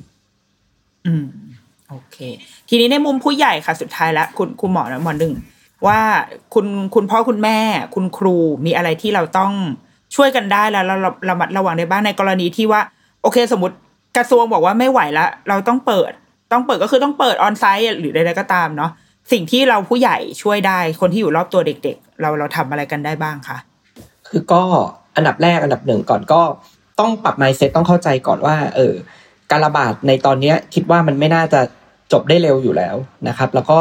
น่าจะคาดเดากันได้ว่ามันคงต้องอยู่แบบนี้ไปอีกระยะ เพราะฉะนั้นอันหนึ่งก็คือพ่อแม่ลูกทุกคนเนี่ยอาจจะต้องเข้าใจว่า และแม้แต่สถานศึกษาโรงเรียนด้วยคือ ต้องพร้อมที่จะมีการลื่นไหลปรับเปลี่ยนได้เสมอ คือมันอาจจะเกิดเหตุอย่างเช่นว่า เปิดเทอมออนไซต์ไปสักพักหนึ่งกลายเป็นว่า อุ๊ย ตายแล้วต้องกลับมาปิดเป็นบางส่วน เป็น partial อ่าคล้ายๆ partial lockdown หรือว่า partial close สถานศึกษา อ่าระหว่างนั้นมันอาจจะต้องมีการวางแผนในฐานะครูเนี่ยจะต้องมีการวางแผนการสอนเลยว่า ถ้าสมมุติมันเกิดเหตุแบบเนี้ยแผน B คุณจะทำยังไง คุณจะปรับเปลี่ยนเกณฑ์ในการเรียนยังไง รูปแบบการศึกษาแบบฝึกหัดการบ้าน การประเมินผล อันนี้ก็จะเป็นโจทย์ของอ่าอาจารย์และในสถานศึกษา ซึ่งเป็นตั้งแต่ระดับอนุบาลจนถึงระดับมหาลัยเนาะซึ่งซึ่งอันนี้เนี่ยไม่ไม่ไม่สามารถ ไม่สามารถที่จะบอกได้ว่าจะต้องทำยังไง เพราะว่าคงจะต้องขึ้นกับบริบทแต่ละคนอืมทีนี้ในส่วนของผู้ปกครองเองเนี่ย ก็อาจจะยังต้องเข้าใจว่าการระบาดไปอยู่อีกสักพักเพราะฉะนั้นตัวเราเองก็จะต้องเออป้องกันตัวเองให้ดีด้วยส่วนหนึ่ง ซึ่งซึ่งคิดว่าทุกคนรู้หลักการรู้อะไรหมดแล้ว เพียงแต่ว่าจุดที่เรามักจะพลาดเนี่ยเราก็ได้เน้นย้ำไปแล้วว่าอาจจะพลาดในช่วงไหนไปบ้าง ก็อย่างเช่นเนี่ยการกินข้าวหรือเรื่องอะไรพวกนี้ ซึ่งช่วงเนี้ยอาจจะต้องเป็นจุดที่เราอาจจะต้องพยายามเน้นย้ำตรงนี้ นี้ในส่วนที่สามคือเหมือนเหมือนที่อาอาจันบอลบอกเลยก็คืออวัคซีนเนี่ยไม่ได้เป็นทุกคำตอบนะครับวัคซีนเนี่ยจริง ๆ แล้วเนี่ยปกติมันมีได้สามประโยชน์ก็คือหนึ่งกันหนักกันตายเนาะอันที่สองคือกันติด และอันที่สามถ้าฉีดได้มากพอเราจะสามารถเกิดการกันหมู่ ปัญหาคือไม่ใช่วัคซีนทุกชนิดเนี่ยสามารถทำได้ครบสามอย่าง ซึ่งอันนี้เป็นข้อเท็จจริง วัคซีนที่เรามีตอนนี้ในประเทศเนี่ยแต่ก็ต้องพูดกันตรงๆว่ามัน อาจจะไม่ได้ทำได้ถึงแบบบันไดขั้นขั้นสูงสุด แต่อย่างน้อยเนี่ยขั้นที่หนึ่งเนี่ยก็คือเรื่องของการหนักการเสียชีวิตเนี่ยอันเนี้ยช่วยได้จริง เพราะนั้นมันแปลว่าการฉีดวัคซีนเนี่ยมันอาจจะไม่ได้ควบคุมการระบาดได้ในตอนนี้ จนกว่ามันจะไปถึงเป้าหมายหลาย ๆ อย่าง ไม่ว่าจะเป็นประสิทธิภาพวัคซีน คุณภาพวัคซีน และปริมาณการฉีด เพราะฉะนั้นในระหว่างนี้เนี่ยต่อให้เราฉีดวัคซีนครบสองเข็ม ก็ยังต้องป้องกันอยู่อ่าเหตุผลส่วนหนึ่งสำคัญก็คือ เราพูดอย่างนี้ละกันว่าแม้แต่ไฟเซอร์โมเดอร์นาที่อเมริกาที่เราว่าประสิทธิภาพดี 95เปอร์เซ็นต์งั้นผมพูดอีกมุมหนึ่งแปลว่ามันมี5เปอร์เซ็นต์นะ ที่ฉีดไปแล้วก็ยังติด อ่า เพราะฉะนั้นแปลว่าอะไร แปลว่าต่อให้วัคซีนประสิทธิภาพสูงแค่ไหน มันก็ไม่ได้ร้อยเปอร์เซ็นต์เพราะนั้นการทำหลาย ๆ จิ๊กซอว์ที่จารย์บอลบอกเนี่ยเป็นสิ่งที่ถูกต้องเพื่อที่จะลดความเสี่ยงให้ได้มากที่สุดนะครับ สุดท้ายผมด้วยอาจารย์บอลว่า อยากให้ลองคิดว่า โรงพยาบาลเนี่ยที่รับคนไข้โควิดตลอดอะเจ้าหน้าที่เราก็มีติดเชื้อบ้าง ทุกที่ไม่ไม่แปลก จริง ๆ ข่าวที่พยายามกระพือว่าโอ้โรงพยาบาลนู้นมีคนนู้นติดคนนี้ติด ต้องบอกว่าจริง ๆ ทุกที่ต้องมีอยู่แล้ว มันเป็นไปไม่ได้ที่จะไม่มีติดทำงานกับโรคโควิด แถมยังอยู่ในประเทศที่โควิดระบาดทั่วทั่วทั้งหมด ไม่ติดจากการทำงานก็ติดจากบ้านเหรอวะคำถามคือ แล้วเราปิดโรงพยาบาลปะเราก็ไม่ได้ปิดโรงพยาบาลนะอืมแต่เราใช้มาตรการว่า เอ้ยเราจะแท็กกิ้งยังไงสมมติมีคนคนหนึ่งเจ้าหน้าที่เราระบาดเป็นขึ้นมา เราแท็กยังไงว่าคนไข้คนไหนเสี่ยง บุคลากรคนไหนเสี่ยง ใครเสี่ยงบ้าง แล้วเหมือนกันเจ้าหน้าที่โรงพยาบาล ก็ฉีดวัคซีน แต่ทุกคนก็ยังใส่แมสทุกคนก็ยังป้องกันตัวนั้นผมคิดว่ามันอาจจะปรับใช้คล้าย ๆ กันในในเรื่องของ setting ในโรงพยาบาลกับในสถานศึกษาว่า โอเค มันเหมือนคุณมีอะไรบางอย่างมากขึ้นน่ะ แต่ว่ามันไม่ได้ร้อยเปอร์เซ็นต์คุณทำหลาย ๆ อย่างด้วยกัน มันก็จะยิ่งทำให้ตรงเนี้ยมันดีขึ้น เพราะสิ่งที่เราต้องการที่สุดคือเราต้องการเปิดโรงเรียน ต้องการให้เด็กได้มาเรียน แล้วกันให้เกิดการเกิดคลัสเตอร์ในโรงเรียนเนี่ยเกิดน้อยครั้งที่สุดจะได้ไม่ต้องปิดเยอะ และสามารถควบคุมปัญหาได้ เช่นมันอาจจะปิดเป็นพาเชียลปิดแค่ห้องนี้ชั้นนี้ปิดกี่วันก็ว่าไปที่เหลือก็โอเปเรตไปเหมือนเดิม ผมคิดว่าสำคัญคือเราจะต้องอยู่แบบเนี้ยอยู่แบบจดจ้องเฝ้าระวังค อยมันไปสักระยะหนึ่ง จนกว่าวัคซีนที่ประสิทธิภาพสูงมากๆ เราได้ใช้ จนกว่ายาที่มีประสิทธิภาพมากๆ ที่สามารถจัดการไวรัสตัวนี้ได้ดี ผมว่าในที่สุดมันอาจจะกลายเป็นเหมือนไข้หวัดใหญ่ในอนาคตที่เรามีวัคซีนที่ดีมากๆ แล้วเราฉีดกระตุ้นทุกปี เรามียาที่ดีมากๆ ที่สามารถให้ไปแล้วลดความรุนแรงบาดเจ็บเสียชีวิตแบบนี้ได้ ในที่สุดทุกอย่างมันจะค่อยๆ กลับมาใช้ชีวิตได้เหมือนเดิม แต่มันไม่ใช่ตอนนี้คงต้องใช้เวลาอีกระยะหนึ่ง ก็เห็นใจทุกคนแต่คิดว่ามันคงต้องอยู่แบบนี้ไประยะหนึ่งครับอืมโอเคค่ะ โอ้ดีมากเลยวันนี้รู้สึกว่าได้รับความกระจ่างในใจในหลาย ๆ เรื่องเนาะแล้วก็เออเห็นเห็นชอบที่เมื่อกี้แบบคุณหมอทั้งสองคนพูดเกี่ยวกับว่า มันเหมือนอยากโรงพยาบาลนี่คือคนที่หน้างานสุด ๆ เลยเนาะมันก็ยังไม่สามารถปิดโรงพยาบาลได้ เพราะว่างานทุกอย่างมันก็ยังต้องรันต่อไปแต่ว่า เราจะใช้การบริหารแบบไหนเราจะเราจะเอาระบบแบบไหนมาจับมากกว่า เพื่อที่จะทำให้เรายังอยู่กับสถานการณ์นี้ไปได้ พอหมอบอกว่าแบบอยู่อีกสักระยะหนึ่งนี่คิดเหมือนกันนะคือแบบโหเด็กแบบเนะเด็กๆโตทุกวันโตขึ้นทุกวันจริง ๆ ดังนั้นเราเราจะทำยังไงให้ ให้ให้เขายังอยู่บนโลกนี้ได้โอเค อย่างปลอดภัยมากที่สุดเท่าที่พ่อแม่จะทำได้ แต่ในขณะเดียวกันคือเราก็ยังดูแลการเติบโตของเขาอยู่นะ เราไม่สามารถที่จะแบบ ให้เขา อยู่ในบ้านหรืออะไรหรือกักเขาไว้ได้อย่างเดียวอะแต่ว่าเราอาจจะต้องสร้างสร้างระบบการป้องกันหรืออะไรที่มันปลอดภัยมากขึ้น บนพื้นฐานที่ว่าต้องยอมรับว่ามันมีโอกาสมันจะไม่มีทางเป็นศูนย์ เราเราหนีแบบหนีไปจนสุดขอบโลกอย่างเงี้ยไม่ได้ แต่ว่าเราจะอยู่กับมันอย่างมีสติได้อย่างไรมากกว่า แล้วเราคิดว่าวันนี้ข้อมูลที่ได้จากคุณหมอสองท่านแบบว่า ดีมากเลยค่ะ แล้วก็น่าจะเป็นประโยชน์กับคุณทั้งคุณพ่อคุณแม่ แล้วก็ในมุมของโรงเรียนคุณครูอะไรอย่างนี้ด้วยนะ โอเค วันนี้ขอบคุณหมอหนึ่งกับหมอบอลมากเลยนะคะ ที่แบบมาพูดคุยกันเย่แล้วก็ขอให้เป็นกำลังใจให้คุณหมอผู้อยู่หน้างานด้วยนะคะ ให้แบบว่าไม่รู้จะช่วยอะไรได้ก็สู้ๆไปก่อน สู้ๆไปก่อนแล้วก็ขอให้ประเทศเราได้มีวัคซีนหรือยาหรืออะไรที่มันที่มันช่วยเราให้ ง่ายขึ้นทำอะไรได้ดีขึ้นนะโอเคสำหรับคุณพ่อคุณแม่ถ้าเกิดว่ามีคำถามหรือข้อสงสัยหรือว่าอยากจะแลกเปลี่ยน หรือมีประเด็นไหนที่อยากคุยนะคะ ก็สามารถอคอมเมนต์ได้ คอมเมนต์ไว้ในใน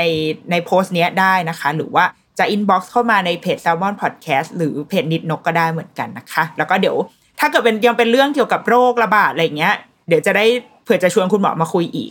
ระมัดระวังป้องกันตัวเองให้ได้มากที่สุด ก็แล้วกันบนพื้นฐานของความเป็นจริงนะโอเคค่ะ ถ้าเกิดว่าใครมีคำถามเรื่องโรคระบาดอื่นๆอะทิ้งมาได้นะ เดี๋ยวเราเผื่อเราจะรวบรวม แล้วก็ไว้ชวนคุณหมอมาคุยกันอีกในโอกาสต่อไปนะคะ เพราะว่าโรคกับเด็ก ๆ มันไม่ มันไม่มีทางหายไปอยู่แล้วนะคะ ไม่ว่าจะเป็นไม่ถ้าไม่โควิด มันก็มีสักโรคนึงนั่นแหละนะคะ โอเคเดรุกี้มัมสัปดาห์นี้สวัสดีค่ะ